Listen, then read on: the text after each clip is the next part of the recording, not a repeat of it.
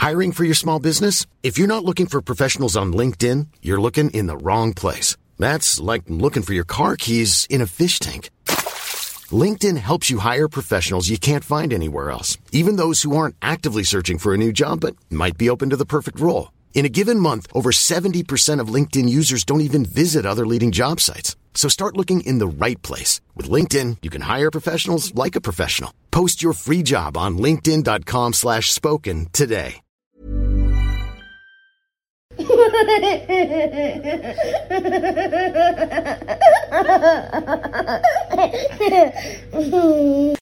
ora and welcome to the Kiwi Birth Tales podcast. I am your host, Jordan. I am mum to two beautiful little boys, Jai and Ali.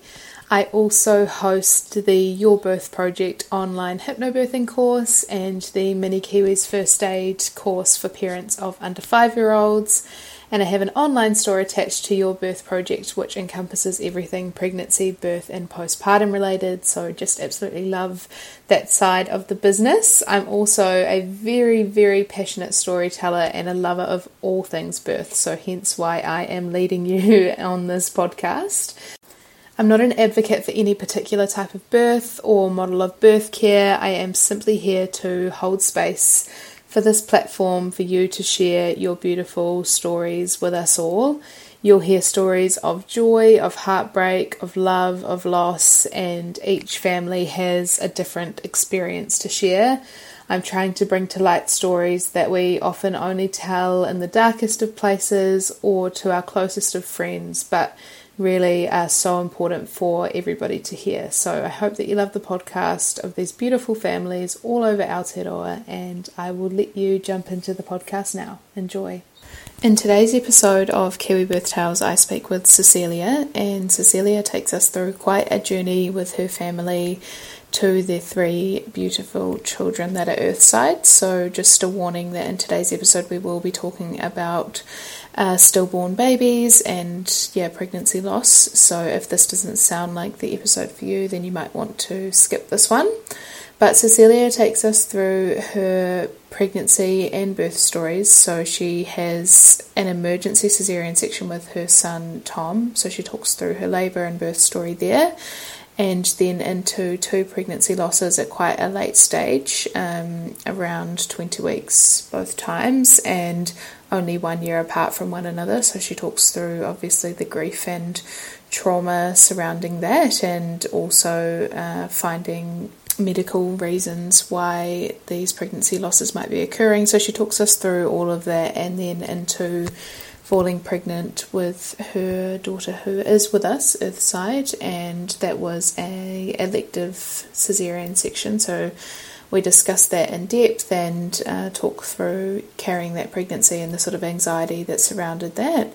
And then we discuss uh, her decision to try for a third baby. So they're a very busy family and they've got um, some very big businesses on the go. So we talk through trying for another baby um, and what that looked like and that decision, and then uh, the different medications that Cecilia was able to take to support that. So her final birth is an elective cesarean again, um, with some complications post birth uh, and some suspected health related issues with her son, um, which she obviously talks through as well. So there's a whole heap of information in this episode. Um, I hope that you enjoy it. I'd love to hear your feedback, and obviously, just heart goes out to Cecilia and her family for what she talks through today. But I do hope that you get something from this episode, and if you want to talk to me about it, feel free to send me an email, kiwibirthtales at gmail.com, or an Instagram message at kiwibirthtales.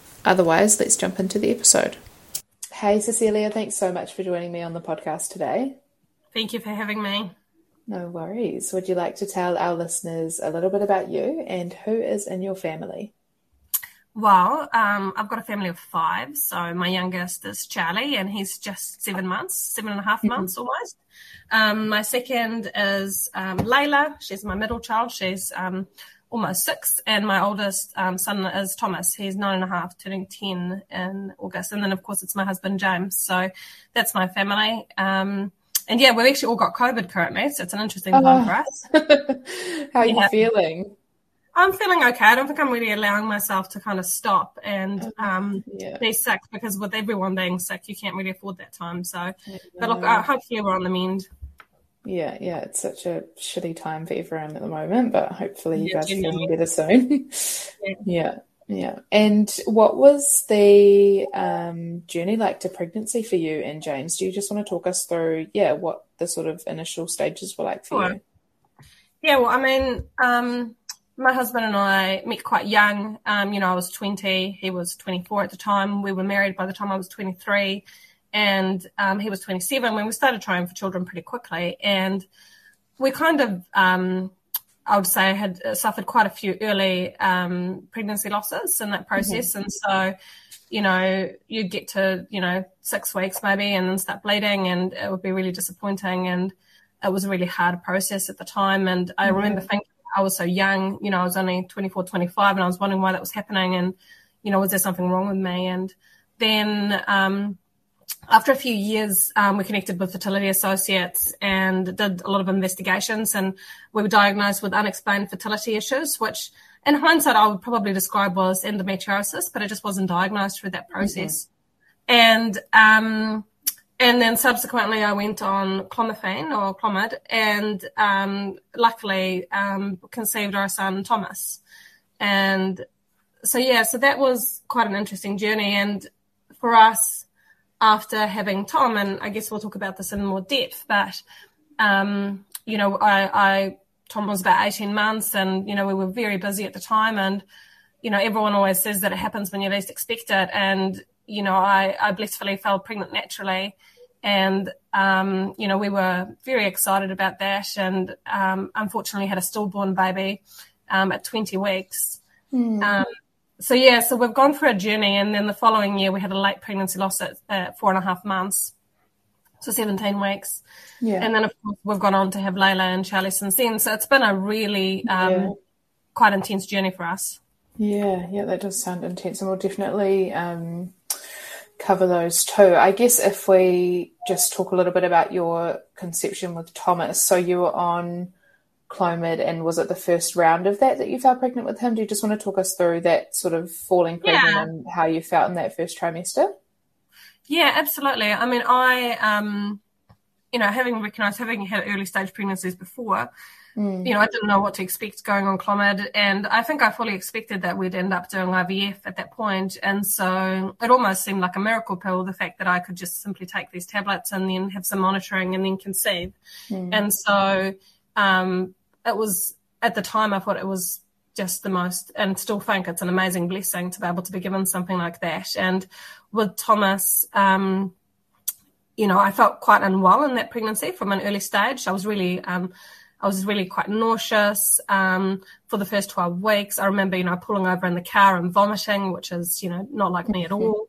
Um, you know, I remember, you know, the discomfort that you feel, but also the enjoyment of being pregnant and seeing your body evolving and growing. And, you know, uh, you know, subsequently, you know, with my latter pregnancies, after we had our a stillborn daughter at 20 weeks, you know, that's kind of that, that joy has been stolen. So I mm. kind of treasure, I treasure the memories that I have from that period with Tom because my pregnancies felt really carefree and happy because my problem at that time, I believe, was getting pregnant and not staying sure. pregnant. Yeah. And so it was a really, um, you know, it was kind of magical pregnancy, despite the fact that I felt unwell, despite the fact that I felt uncomfortable. Mm. Yeah, yeah. And did you have a midwife for your care during that pregnancy?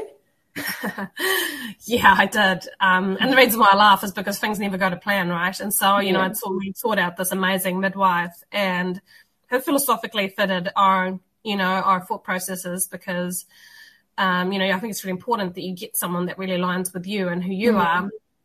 And then, um, of course, on the day that I went into labour with Tom, he was overdue by almost a week. And um, it was a one day off that she had, and it was her backup midwife um, who was on call instead. Mm-hmm. And so, um, you know, that wasn't the best birthing experience, to be completely honest. I mean, mm-hmm. it ended with an emergency C section with Thomas after 20 hours of labour, and it was quite frightening, that process. And so, you know, that, that process to go for as a woman can create a deep amount of trauma, and you have to really mm-hmm. look at that and understand how that impacts you, you know? Yeah, for sure. Yeah. And so, in terms of that, um, that labour and birth. So you obviously went into into labour before having the cesarean. Do you want to talk us through, I guess, yeah, what that labour experience was like, and then into a little bit about the cesarean? Yeah, it's funny because I was one of those people. Like my grandmother had a C-section with my mother, and my mother had a C-section with me. And I remember my mum saying to me, "Oh, you just you're basically never going to give birth, right? Like it's unlikely for you to be able to give birth considering the family history." And I remember thinking, well, that's not true. Of course I can. Mm. Every woman can, you know. And I felt even more assertive about the fact that I wanted to try. But at the same time, I had this hesitation around the fact, well, maybe there is something there that just means that, you know, I'm really going to struggle. And when I started going overdue with Tom, you know, I think I looked at it and I was just thinking, oh God, like where are we headed? And, you know, I kept being observed and, uh, you know, Tom was quite a big, large baby at the time. You know, he was 3.93 kilos. So like he was big, almost mm. four kilos at birth. And, um, and the midwives decided to plan in a C-section and, um, so I had an upcoming um, planned C-section um, for 10 days post me being overdue, but I went into, as I said, um, labour a week after I was due. So, you know, that was an interesting experience. And I remember going into labour that night, you know, I'd, it's funny because um, the story goes, I actually never really told my birth story, but I've told the story of Tom's birth quite a bit mm-hmm. because mm-hmm. my husband and I founded a, a company called My Food Bag. And oh, my yes, food yeah. bag, my food bag was, you know, it was something that I, I wrote the business plan for my food bag while I was, you know, just about to give birth to Tom. It was 10 days mm-hmm. away from his birth. Um, I literally clicked send on, uh, not send, save on the business plan um, on the night that I went into labour. Oh, wow. And it was 8 p.m. at night, and by midnight that night, I was in labour. Yeah. And um, so I just, you know, I think, and I almost think my body was like, you're not ready yet. Like, you have mm. to complete there. And so I went into labor that night and I remember thinking, oh, wow, this is what it feels like. You know, this is what women go through, you know, how incredible, yeah. but also how painful, right? Yeah. Um, and, um, you know, waiting at home for the right time to go in and then, you know, being basically almost unable to walk to the car without my husband, you know, kind of dragging, half lifting me into the car to go to hospital and only to arrive at hospital and to realize that I was only three centimeters dilated. Mm. Um, yeah.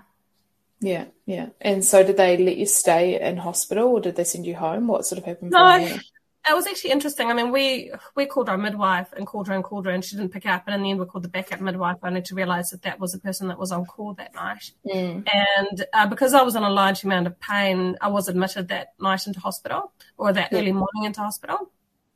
And so um, I was admitted into hospital and, you know, my waters didn't break, you know, um, my labor wasn't progressing other than the fact that I was in a significant amount of pain. Mm. And, you know, they tried to break the water uh, and ended up actually kind of nicking Tom's head in the process.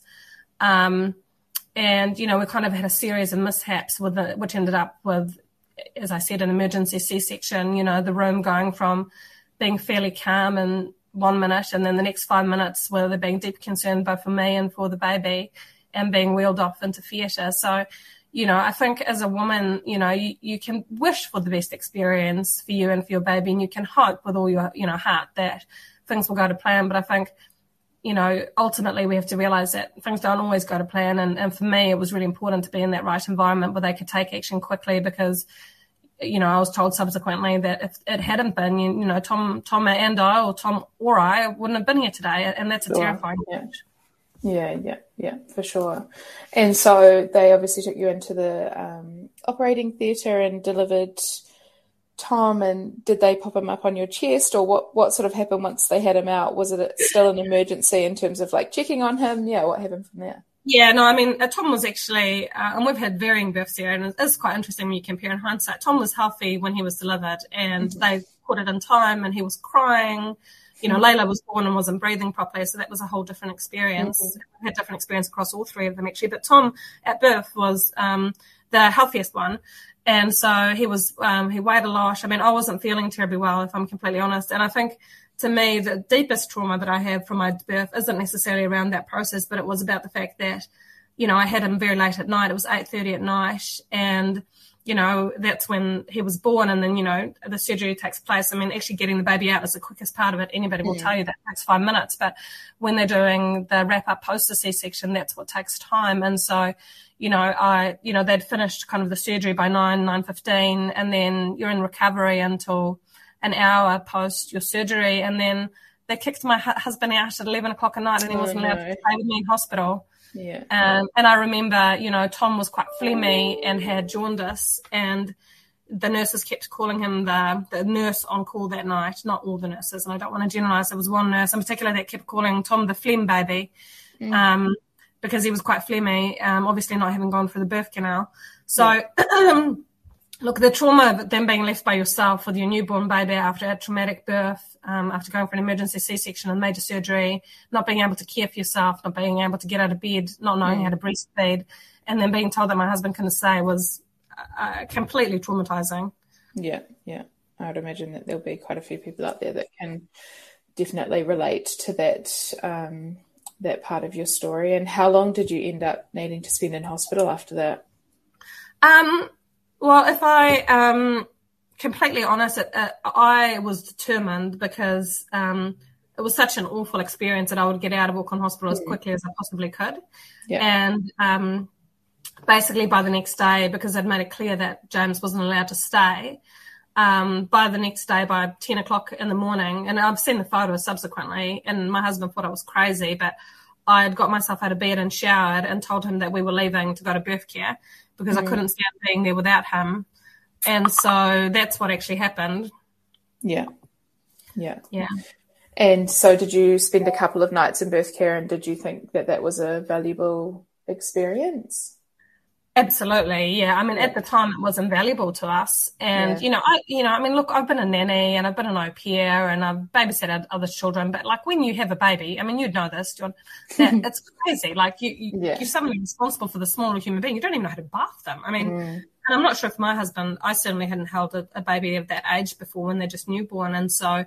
Um, birth care, that first time that we had Tom was invaluable. They taught us how to bath him, how to change him, how to take care of him and and that made a huge difference for us and and made us feel confident going into the days ahead Yeah, yeah. Awesome. And how did you find those first few, you know, weeks and months adjusting to being a mother and taking your baby home and obviously recovering from surgery? Like there's just so much change and things to go through in that process. So how did you find, yeah, those first few weeks and months? Well i mean i think the hardest part for me has always been that i haven't disconnected from work. And so with all of my pregnancies i've always kind of continued to be on call. And you know we took tom into work two weeks after he was born. And by the time he was four weeks, we were pitching the idea for my food bag to the board of Au Pair Link um, that we had at that point in time. And so Tom kind of slotted in, and it was, you know, I have always said that I'm a really terrible pregnant person. I'm not good at being pregnant, and I struggle with that process, other than with Tom's pregnancy, where I actually enjoyed it. But, um, but, um, I actually, I, I love, I love being a mum, and and in the aftermath of going through that birth with Tom, I felt so lucky that we were both well and that everything had gone to plan. Um, and I've always been quite focused in terms of, you know, creating stability for us and for our family. You know, I personally fly, thrive off routine. And so, you know, from an early stage with Tom, you know, I had an idea for the way that I wanted to, you know, support and parent him. him. And, you know, for that reason, he slept really well. He was quite a content baby and he made it quite easy for me. Um, and so that was, you know, that was a reward for a really difficult process, um, you know, at the end with Tom, I think. I have a very small business in comparison to anything that you um, you've ever run, but You've an um, amazing platform. Don't say that. yeah, You've got thank an you. it's um you know it's still a huge juggle, and I can sort of relate in terms of not taking like time off or away from the business. So how did you juggle that? Um, you know, working and having a baby and a newborn, and yeah, recovery yourself. It's really hard. I mean, I'm lucky to work with my husband and we share the load. And today Yeah. that we have three kids, you know, we share the load and we still juggle. Um, but, you know, it is really hard. And I think the way that I've coped with it, you know, when I had Tom a decade ago, the theme of the day was, you know, work life balance. Everybody needs work life mm-hmm. balance. Bullshit. There's no such thing as balance. It is mm-hmm. just integrating life and work together, right? And being mm-hmm. quite transparent about how that works, you know, just like I said to you, I'm really sorry that I have to push this time out today, but Charlie's sleep time is 9.30. Oh, no, Yeah, sorry, yeah. I had gone from 9.30 to 9.50. So I just knew that I'd be distracted holding on to him and not being able to have a proper conversation with you. And so it's a juggle. And I think part of that is just being transparent about the fact that it's not always easy, but it's certainly worthwhile. Yeah, yeah, yeah, for sure. Awesome. And did you always plan on having more than one um, child? What was the sort of thoughts around trying to fall pregnant again? And yeah, what what happened there? Yeah, I mean, we were um, we were once we had Tom, we kind of looked at each other. When I, when, you know, when when I stopped breastfeeding Tom, he was about nine, ten months, and so when I stopped breastfeeding him, we kind of looked at each other and said, "Oh, well, if I fall pregnant, then that's a blessing." And mm. considering the track record that we've had, that's probably unlikely. And so we'll just roll the dice and see what happens. And you know, we've always wanted at least two children, and you know, we're blessed with three today. And um, and so when I fell pregnant when Tom was 18 months, I was initially shocked. In fact, I didn't even realize I was pregnant with James. he looked at me and he said, "Gosh, you know, your boobs have got massive." and and I was like, "No, they haven't." He's like, "When did you last have your period?" And I was like, "I don't know." And you know, and then I took a pregnancy test, and there it was. And you know, we were absolutely delighted, and even more so delighted, you know, when we went. Um, you know, for the first scan and saw that we were expecting a healthy baby and that everything looked good, you know, like that was just, I remember that feeling to this day. And, you know, um, it was incredible. And we were even told during that scan that we were going to have a daughter and, and I was super excited about that. Yeah. Yeah. Awesome. And did you go, decide to go with a midwife for that pregnancy? Um, so what actually happened was that we were in a quite an awkward position because because of what had happened with Tom, the midwife after that birth um, came and saw me and she said, "Look, you should never attempt natural birth again. Um, right. You know, we'll review your files, and you should never attempt natural birth again. It would be dangerous for you. It would be dangerous for the baby, and so we really recommend that you go for an obstetrician next time." And I thought that was really good. It was quite transparent, and she shared with me the concerns that she had at that point. And so um, we enlisted with a private obstetrician in Auckland. Mm-hmm. Um, and we actually ended up subsequently moving um, through the pregnancy at about 14 weeks. We moved over to Australia and we and we uh, went and saw an obstetrician in Australia. And so it was actually in Australia where we had our stillborn daughter, and we uh, we went through that process. And um, yeah, it was um, uh, probably to this day the most traumatizing experience of my life, and yeah. something yeah, just you know I you know, grief is, you know, so individual and I still struggle to talk about it. And part of the reason mm. why I struggle to talk about it now is because it's, you know, I believe that you're on a journey and your journey brings you to the destination that you're meant to go to. And, you know, we had three girls. I conceived three girls in a row. You know, I had mm. the first baby that we lost at 20 weeks, a second baby that we lost at 17 weeks. And then we were blessed with Layla. And I don't know, I just, maybe she was just meant, maybe she just kept coming back to us, you know?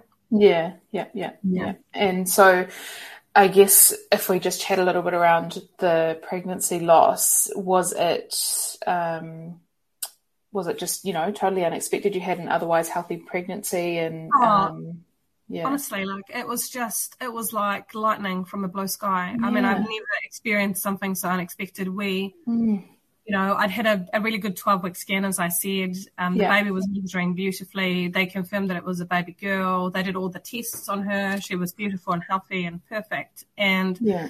17 weeks, we went in to see the obstetrician. The obstetrician listened to her heartbeat. Her heartbeat was fine.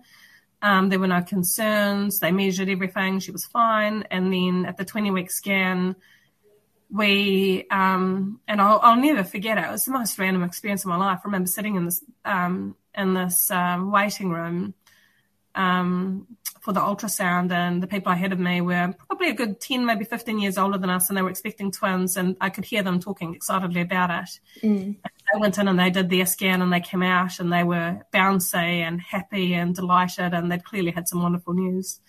And I remember the anticipation of going in and, you know, them putting the probe on my tummy and then realizing that the baby wasn't moving, you know, mm. and it, there's nothing that I can, you know, express that kind of fully mm.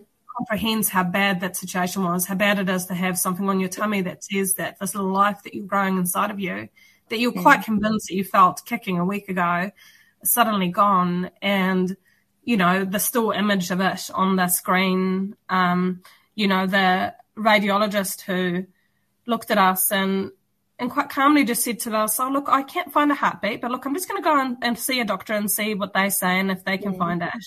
And then literally going from that comment to the doctor coming into the room and telling us without even looking that the baby had passed away.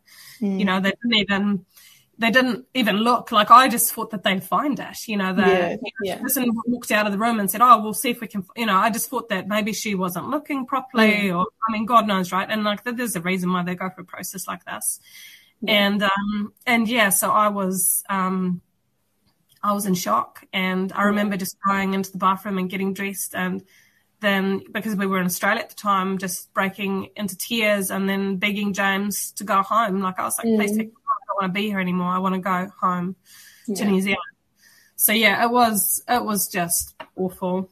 Yeah, that is so awful. And did they like tell you what would happen next? Was there any other like aftercare that happened straight away, or yeah, what sort of? It's a really good that? question, and it's and it's actually probably the hardest bit to talk about in a way because we you know, our obstetrician wasn't uh, at the ultrasound place where we went, and yeah. so we had to go home and see our son and our au pair at the time, who we love, Funny, and um, and James called the obstetrician, and they'd called ahead the um the the, the place the radiologist had called mm. ahead to our obstetrician, and um, we had to drive into the city in Sydney, and I remember, you know, in a daze walking into the building and and um and walking up the stairs and then seeing our obstetrician who the previous time it was as a husband and wife team and we'd seen the wife the prior time and this was the husband and and um and I never met him before and I felt like his you know my life was in this man's hands that I never met before mm. I didn't know him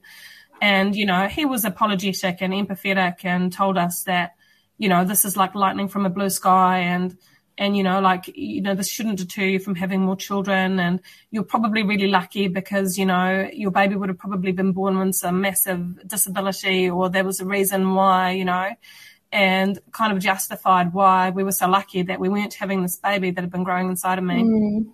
and then he went on to spend what i would describe as a good hour um, telling me why i needed to give birth to the baby. Right. And and this is quite an interesting point because what a lot of people don't understand when you go through this trauma is that there's actually a level of choice here for you as a woman. Mm. And, you know, I made it quite clear early on in the process that I didn't want to give birth to the baby. I didn't need that for closure. And I'd already, as I told you, experienced an incredibly traumatic mm. birth. And I was scared and I'd been told that I should never attempt that again. And so I was fearful of what that would do to me and to my body yeah. and to the baby and, and I didn't feel like I needed to hold her or see her to be connected to her. I felt like she was already there. She was already part of us, you know? And so we argued with our obstetrician for about an hour. Um, it was, it was a pretty intense, um, standoff. Mm. In the end, my husband said to him, and I, so I adore my husband. He's, I'm the most privileged person to have such an amazing man in my life. And he, he basically said to him, you know, you can see how this is affecting my wife. And mm. if this was your wife, what would you do? You know, would you make her, force her to go through the surgery, to go for the trauma of being in labor for five, six, seven, eight, nine, 10, 12, 24 hours to have this baby? Or would you go for surgery? And the man said, well, and then in the end, our obstetrician said, well, if it was me, I would opt for the surgery. Yeah. And so, um, in Australia, and this is where, you know, the, I can, unfortunately, I'm in a position where I can compare the process between Australia and New Zealand. Mm. In Australia, this happened on a Thursday on the, it was late June. Um, and, um, and this was a Thursday appointment and they scheduled us in for the surgery the next day and they gave us heavy sleeping tablets to try to get through the night and I didn't sleep at all. Mm. And then I went into surgery the next day and we had the baby removed and um, and it was horrendous mm. and waking up from that and then you know knowing that she was gone and that my yeah. body would have to readjust and you know I was fully yeah. showing you know I had a belly and I had big boobs and I mm. because I went to Australia I had no normal clothing all of my clothing was pregnancy clothing mm-hmm. you can mm-hmm. imagine right?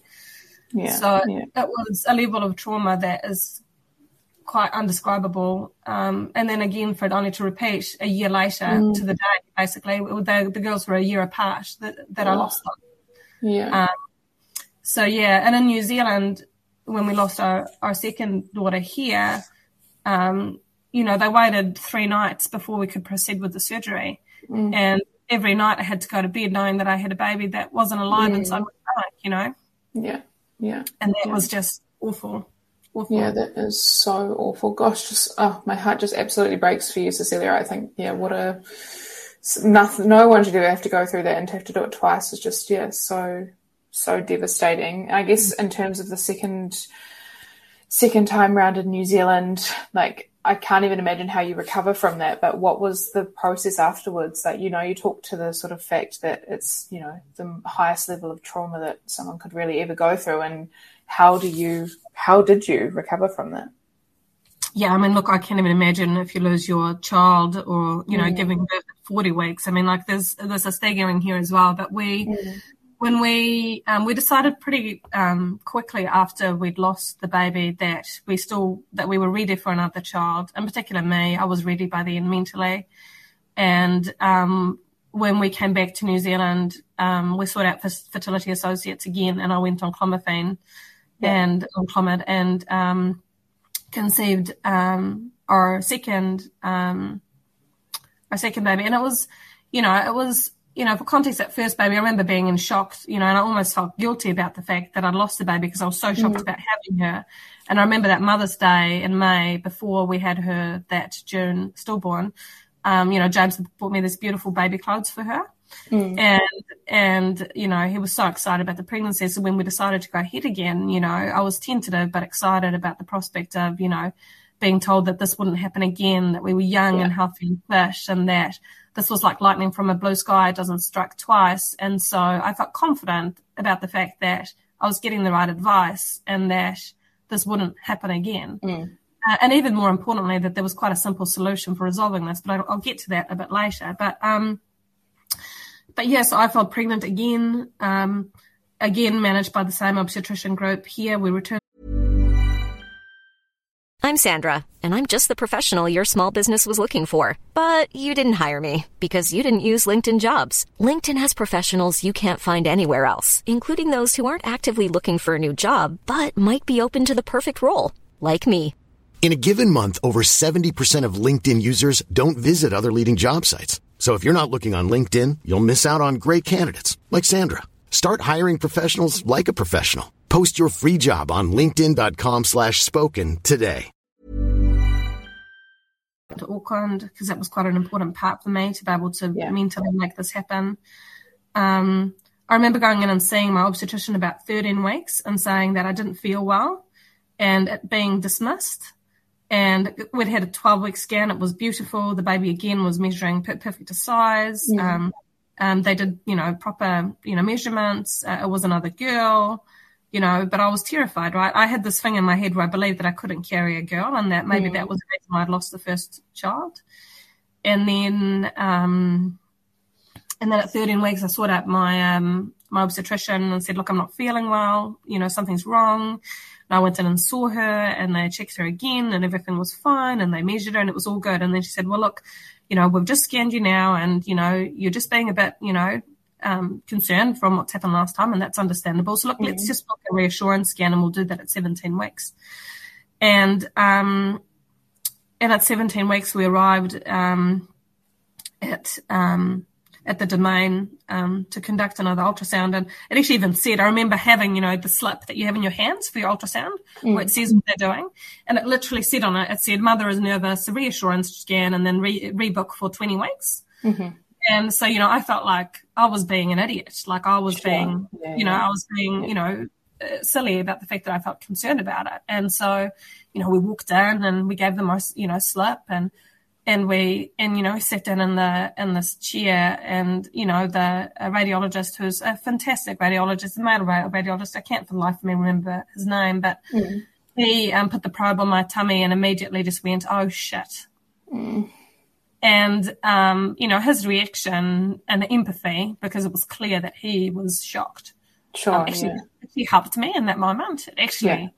it actually helped me, and um, and they actually because they share, um, a space with um, AOC, who was my um, obstetric group at that point, they went in straight away, got my obstetrician uh, who had given that slip. And um, I remember crying and putting lipstick all over her top and mm. kind of going, oh my God, you put lipstick all over my top, um, which was unintentional, right? But, yeah, you yeah. know, trauma. And then again, going through the same debate that we'd had in Australia. And I was like, I just am not, we're, we're not discussing this. I'm not giving yeah. birth to baby. I'm not, the fact that we're even at the same conversation again, I, mm-hmm. I just mm-hmm. couldn't fathom. And I just said categorically, that's not happening. I'm not doing it. It's not good for my mental health. Mm. It's not my physical health, and I refuse to.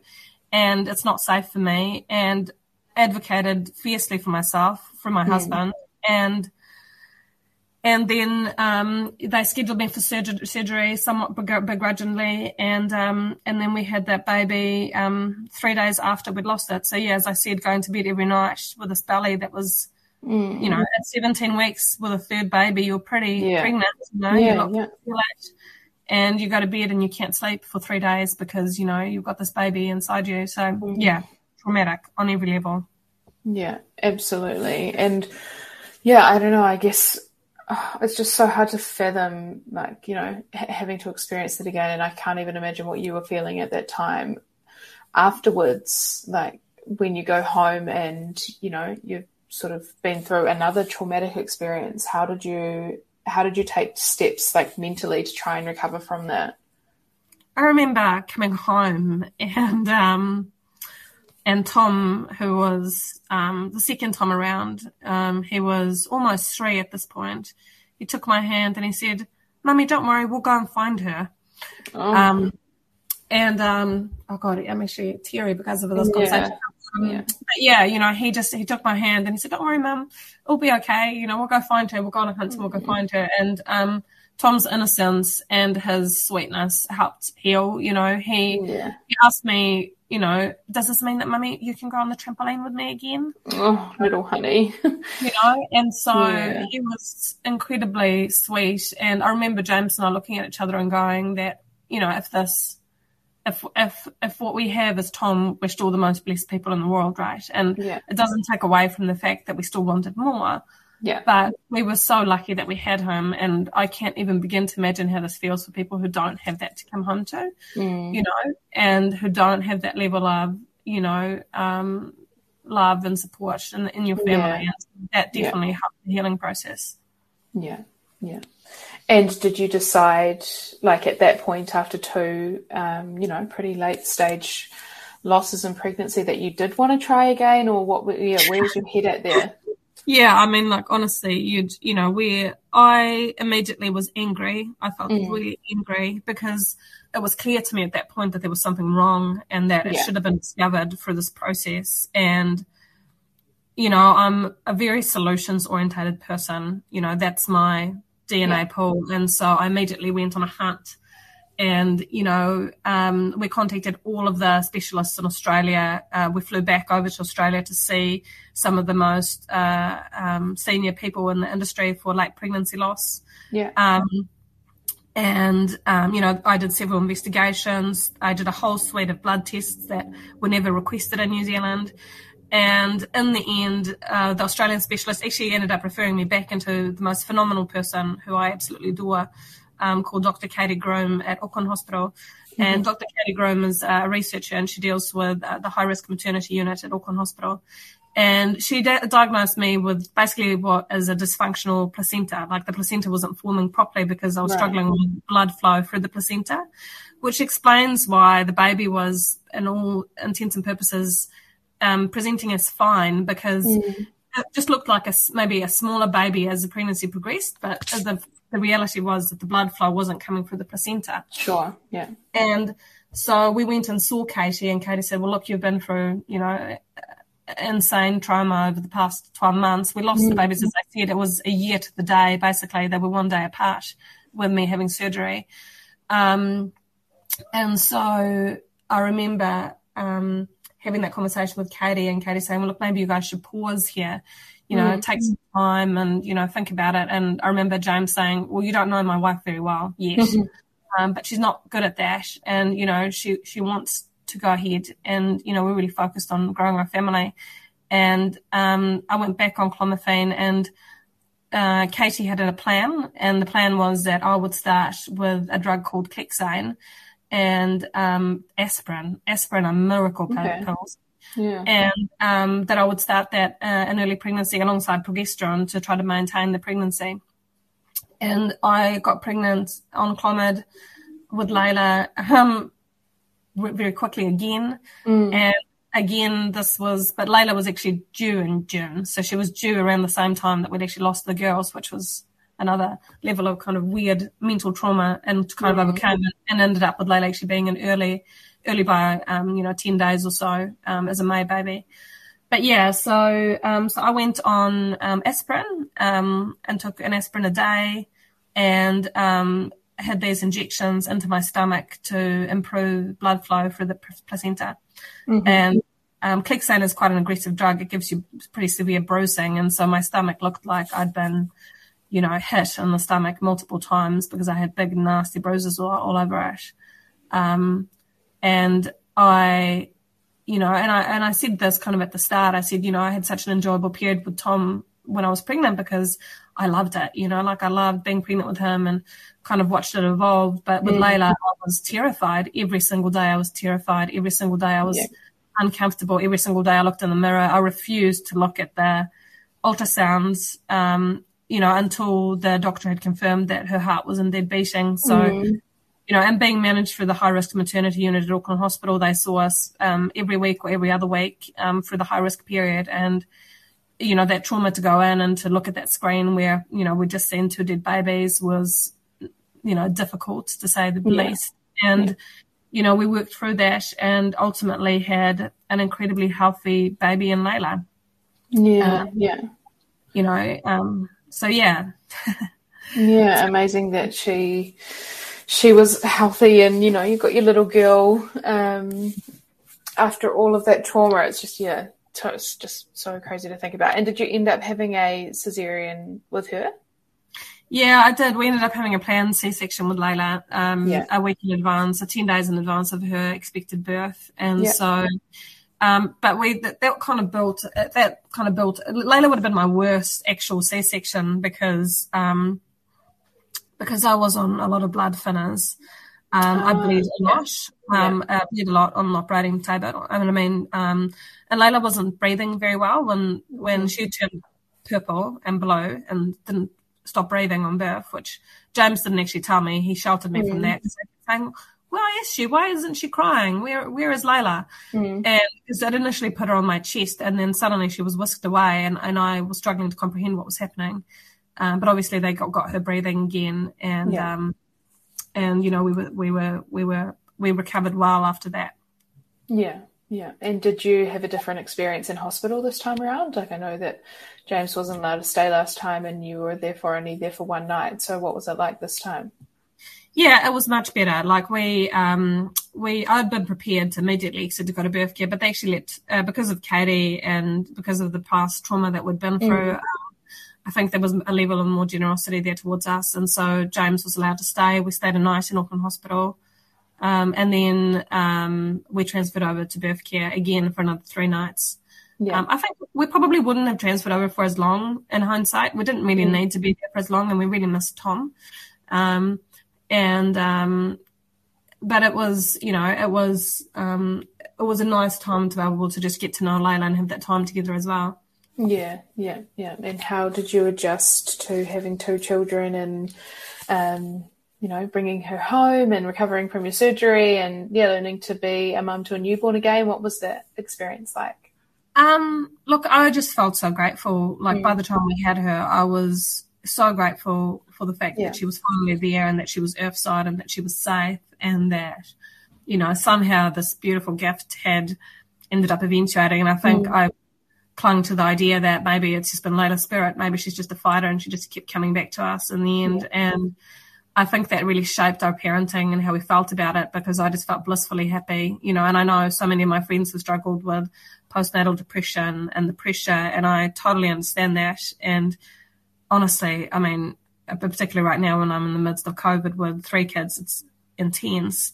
But, you know, the gratefulness that we felt uh, over the fact that she was there and that she was safe and that she was whole was just beyond belief. You know, it was amazing. Yeah, yeah, yeah. And how did Tom adjust to being a big brother? Oh, he was amazing. Like he was so excited. And I think, I mean, he didn't really comprehend the first time that we lost the baby because he was so little. He was just about to turn two by the time I lost the baby. And so he didn't comprehend that. But certainly by the time, as I said, when we lost the second baby, he was aware. And by this point in time, when we had Layla, he was almost four. And so he was dying for a little sibling. He was so excited to have her mm. and he's always cherished um, her. And they have, gosh, I mean, Layla hero worships her brother. Mm-hmm. This day, I mean, it's uh, almost to the degree where it's, you know, it's amazing. Like I've never seen a child hero worship mm. her older brother the way that Layla hero worships him. And so they've got a really special relationship. And so, you know, when we would jokingly bring up with Layla and Tom that we might consider having a third, you know, they were totally not on board with it. In fact, Layla didn't even like me.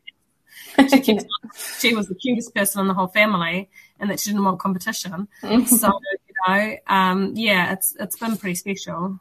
Yeah, yeah, yeah, for sure. And how did you go um, with work this time around? Did you sort of just stick to the same plan around having a routine and um, sharing the load with James. Yeah, what was it like adding another one to your family there? Yeah, I mean, look, honestly, it was a tough time because my food bag was in the midst of growth mode. This is four years into my food bag, mm. and we were in the middle of a massive transaction selling part of our shareholding to Waterman Capital. Um, you know, I was CEO at that point of a company that was turning over, you know, $130 million after mm. being in business for a couple of years. Yeah, um, together with James you know, we were doing tens of thousands of deliveries. It was really intense. And Layla would come to work with us. You know, um, we had a nanny who helped support, um, in particular with Tom. Um, but I've always wanted to be there. Um, and hence mm. why even today with Charlie, we don't have a nanny. I mean, he's seven and a half months, as I said, and I mm. just juggle. But now I'm at a point where I actually need help. I know I need help now.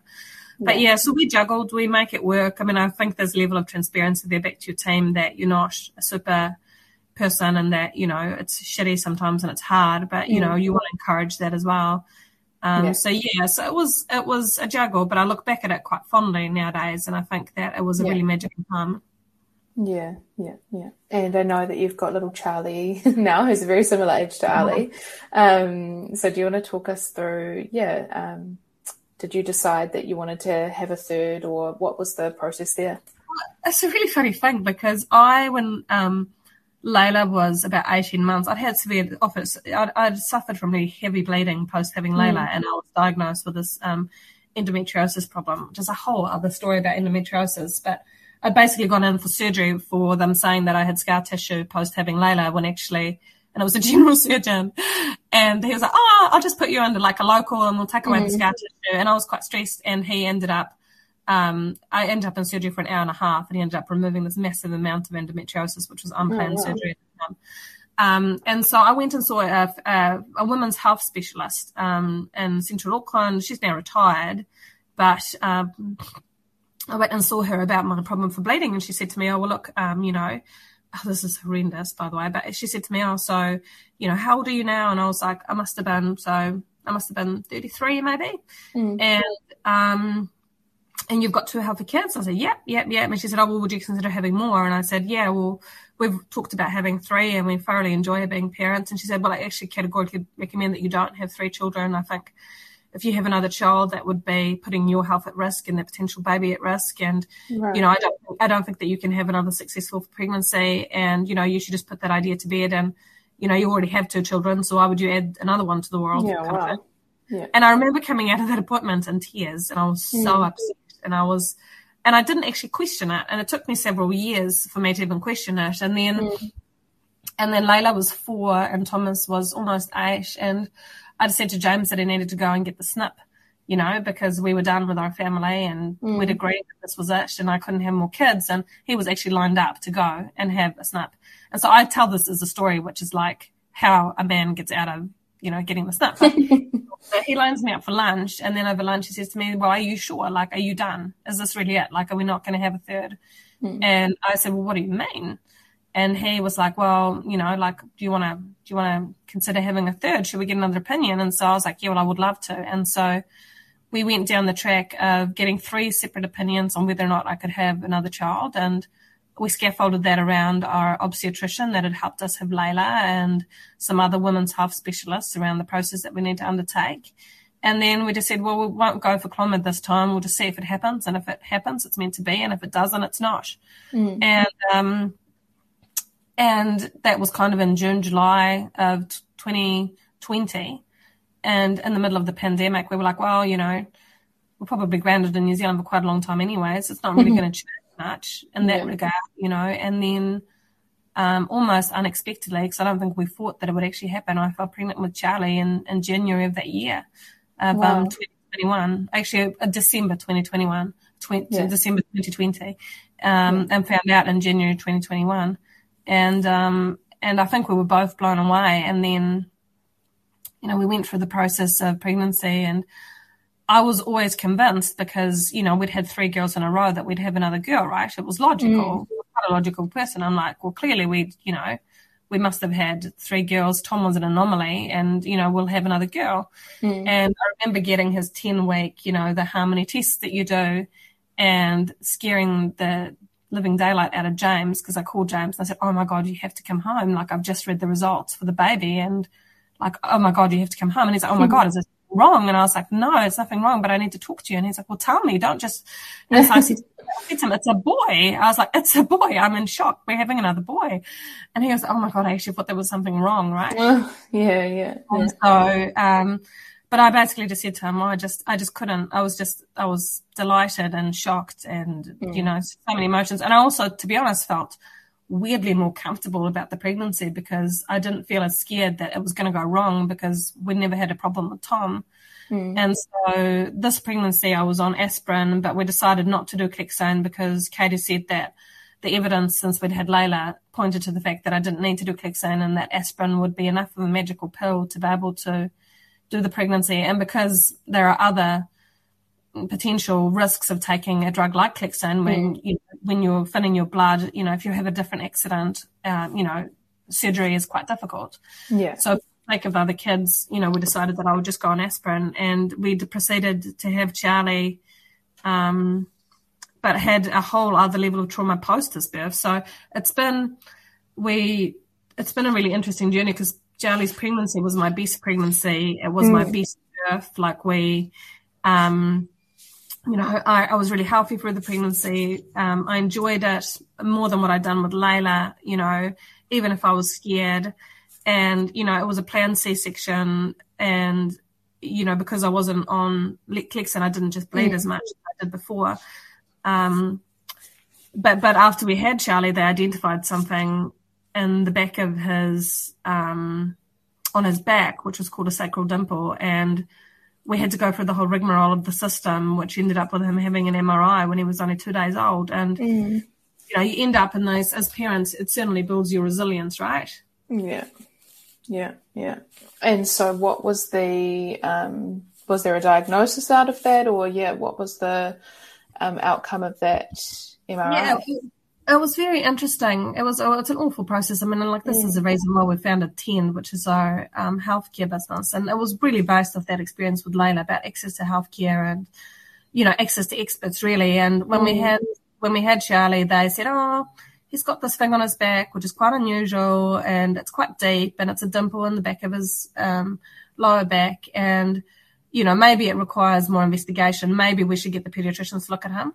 And then the pediatricians came when we were in recovery and they said, oh, you know, um, yeah, look, this is unusual. This is probably on the spectrum where we'd consider that this is a bit abnormal. So, yep, okay, well, we'll do an ultrasound, but you can come back for an ultrasound. And look, this was in level three of the pandemic and, you know, Auckland being in lockdown. And I basically said to the hospital, well, no, like if you want to do an ultrasound on my newborn baby, I'm staying in hospital. You know, I'm not leaving. This is, you know, I'm staying here until you do the, the ultrasound of him. Thank you very much. Um, um, and then, um, and then they did the ultrasound on him. And, you know, you're in that room and, you know, the radiologist is looking at the results and they're going, hmm, yeah, look, I, I think we're going to need an MRI on this. And it just, get, you know, it got progressively worse from the hmm. initial person saying, well, this is not really a big deal. Maybe we should consult the pediatricians. The pedi- pediatricians going, oh, well, this isn't a big deal. Maybe we'll do an ultrasound. And then hmm. the ultrasound person going, oh, well, maybe this is worse. We actually need to get an MRI. Hmm.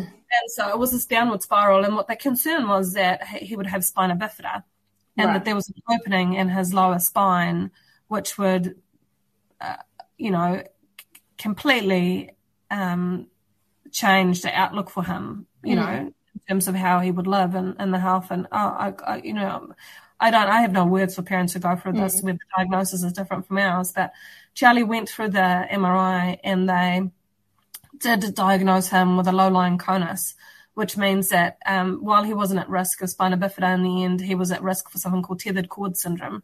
Mm-hmm. And um, we uh, went through a journey subsequently to that um, to kind of get to the bottom of it and understand what what what the diagnosis was, what the outlook was. Mm. And we had another MRI for him when he was about three months.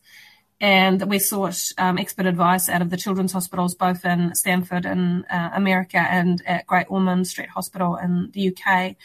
And while Stanford um, recommended that we have early intervention surgery for Charlie, um, Great Ormond Street's um, specialists there said that they, they didn't recommend surgery.